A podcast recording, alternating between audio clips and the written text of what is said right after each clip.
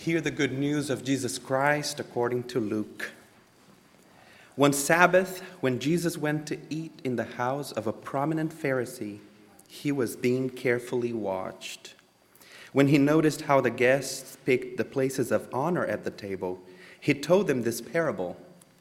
When someone invites you to a wedding feast, do not take the place of honor, for a person more distinguished than you may have been invited.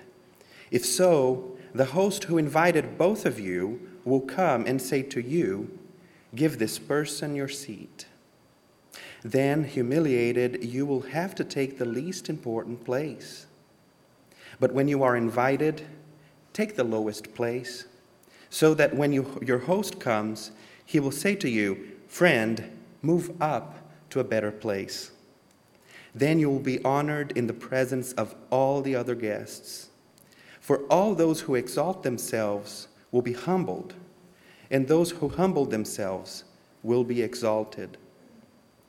Then Jesus said to his host, When you give a luncheon or dinner, do not invite your friends, your brothers or sisters, your relatives, or your rich neighbors. If you do, they may invite you back, and so you will be repaid. But when you give a banquet, invite the poor, the crippled, the lame, the blind, and you will be blessed. Although they cannot repay you, you will be repaid at the resurrection of the righteous. This is the gospel of grace.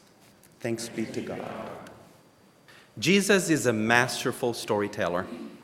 His ministry is highlighted by parables, stories, and displays of God's transformative love. Being the captivating storyteller that, that he is, the Lord of the universe knows that transformative concepts are best learned when they are shared and embodied through stories.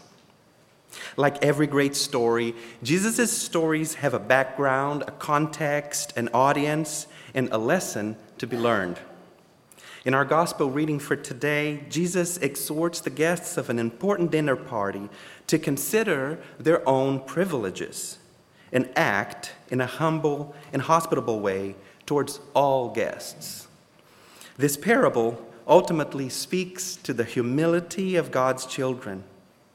It instructs against pride and the important work of resisting our tendencies to segregate us and them, while encouraging an attitude of generosity and abundance. Given the preceding text, the place of our story was most likely in Perea on a Sabbath at a dinner party hosted by one of the leaders of the Pharisees. Of course, this dinner was no ordinary feast. The table was spread and the trap was set. Jesus had ventured into a tense situation. Our dinner party parable is set against the background and context of the Pharisees' pernicious plans that were being plotted against Jesus. Our Lord and Savior knew of those plans, and these dramatic encounters with Pharisees were not uncommon. In fact, conflict is at the center of God's ordained journey to the cross. Jesus knew full well what was in store for him.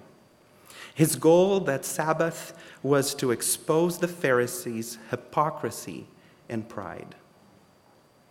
Jesus was no stranger to drama at dinner parties like that time when the unnamed woman anointed Jesus' feet with the expensive perfume in her own tears. Or like that time when Jesus delivered the Woe to you, Pharisees and ex- experts of the law speech. Needless to say, Jesus knew how to make people uncomfortable. As someone who works both in theater and in ministry, I am actively resisting the phrase safe space. The notion of total safety in any space is harmful and illusory. A brave space, instead, acknowledges that we are constantly working against our inherited and often harmful biases and are willing to work lovingly and bravely through conflict. My resistance to the phrase safe space is best described in Luke 4, when Jesus is leading worship on the Sabbath at the synagogue in Nazareth. Jesus proceeded to chant, The Spirit of the Lord is upon me, because the Lord has anointed me. God has sent me to preach good news to the poor, to proclaim release to the prisoners, and recovery of sight to the blind, to liberate the oppressed, and to proclaim the year of the Lord's favor. Jesus rolled up the scroll and gave it back to the synagogue assistant and sat down. Every eye in the synagogue was fixed on him. Then he began to explain to them Today, this scripture has been fulfilled just as you heard it. While we work intentionally to dismantle spaces of oppression and injustice, our goal as Christians is to proclaim courageously the good news of God to our fellow humans. The very act of acknowledging our call and vocation is an act of resistance and courage. Through the priesthood of believers, we are all called into a reality of liberation and justice.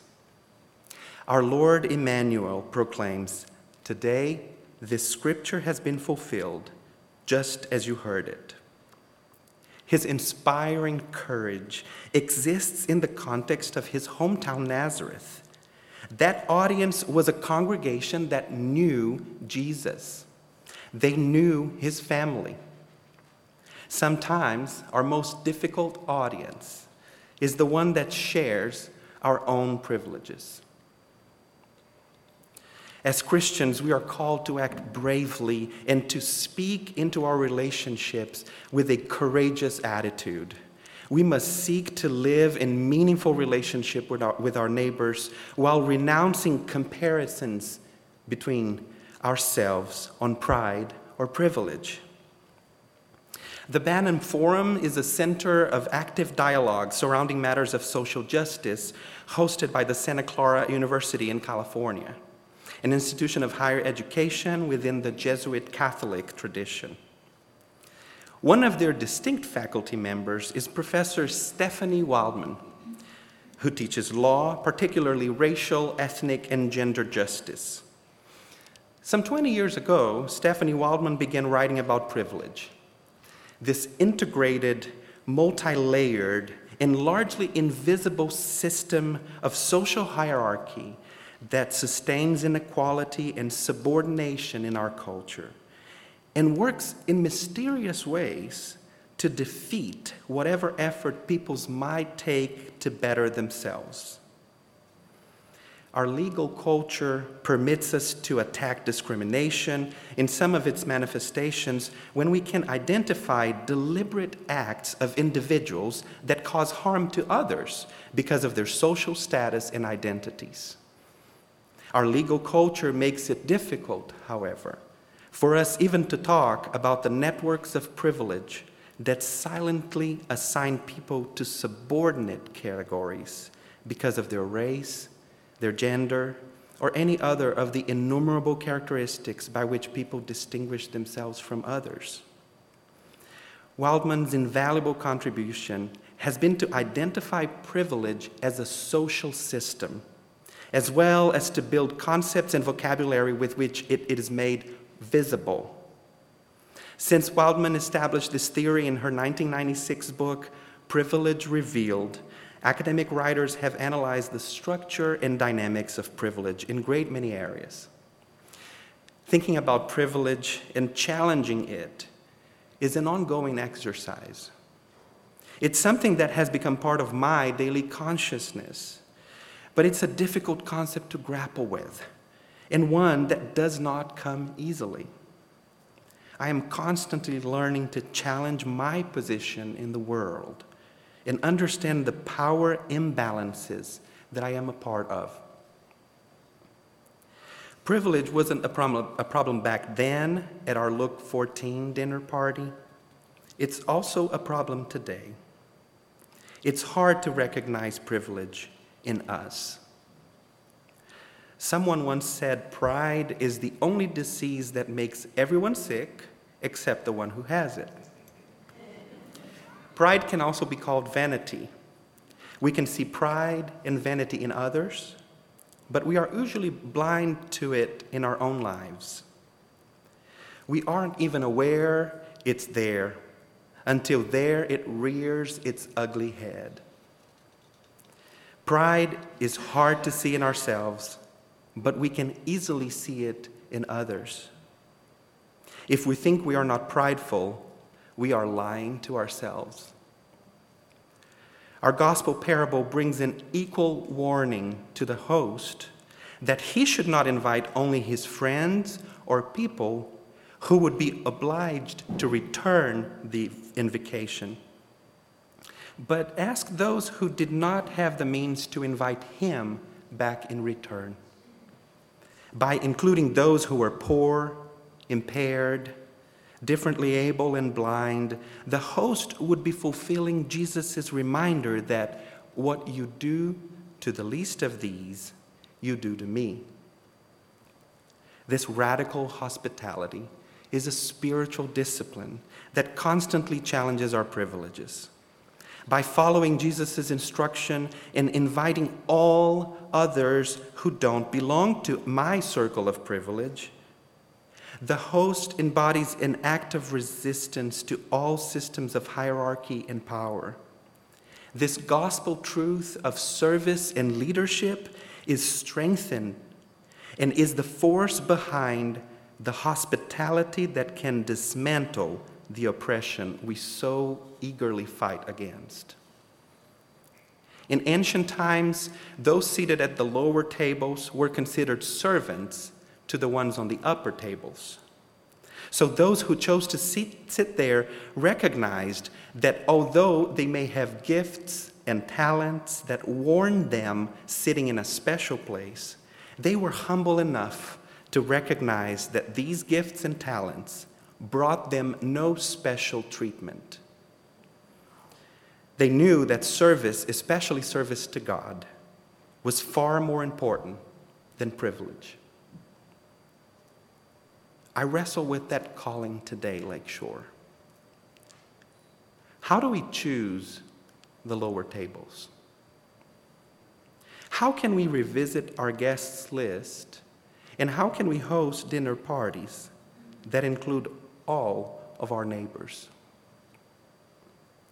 Sometimes our attitude of privilege comes out of a myth of scarcity, like Richard Ward calls it, and we momentarily forget that Jesus Christ is the same yesterday, today, and forever.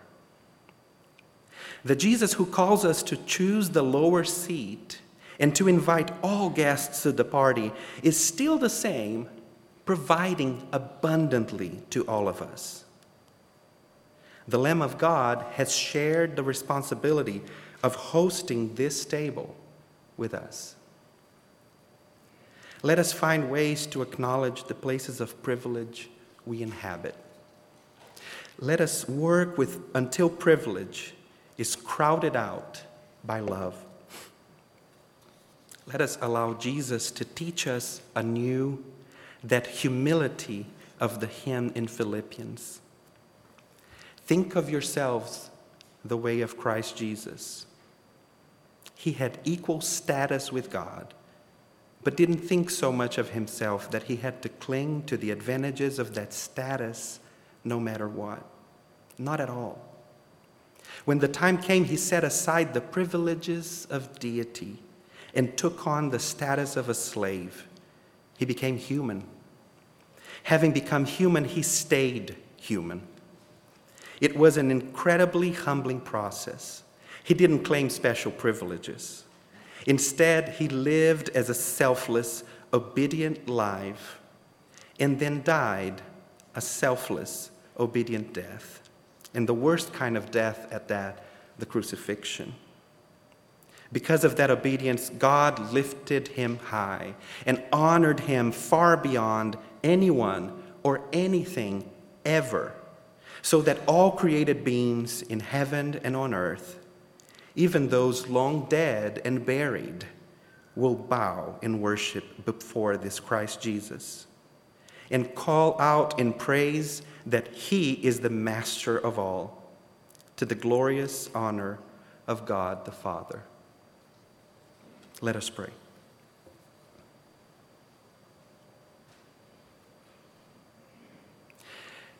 I hear your call, O God, to peace and justice, and I confess that I know little of either. And worse yet, sometimes I care little. Yet there's a place in me that does care a seed of yearning for a compassionate world where righteousness prevails. Forgive me, God, for the injustices I allowed to continue by my silence. Wash away my small minded thoughts that justice equals revenge.